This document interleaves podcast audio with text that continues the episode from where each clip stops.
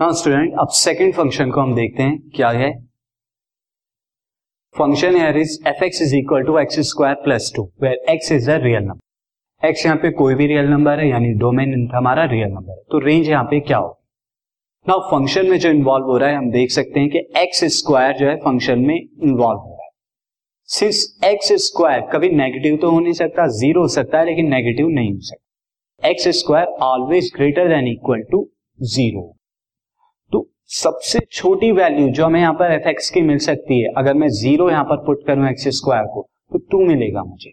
मैं यहाँ पर आपको बता भी सकता हूँ कोई पर्टिकुलर एक्स हमारा क्या हो? अगर ज़ीरो ज़ीरो तो यहाँ पे क्या मिलेगा?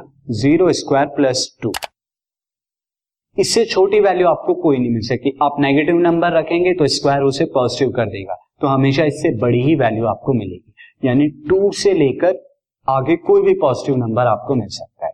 तो यहाँ पर रेंज कितनी हो जाएगी student range will equal to from two to infinity यानी टू से लेकर इंफिनिटी तक ये सारी रेंज होगी। टू इन्वॉल्व है यहाँ।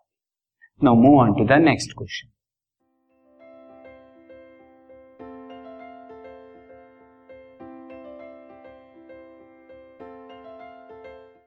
this podcast is brought you by Hub Hopper शिक्षा अभियान अगर आपको ये पॉडकास्ट पसंद आया तो प्लीज़ लाइक शेयर और सब्सक्राइब करें और वीडियो क्लासेस के लिए शिक्षा अभियान के यूट्यूब चैनल पर जाएँ।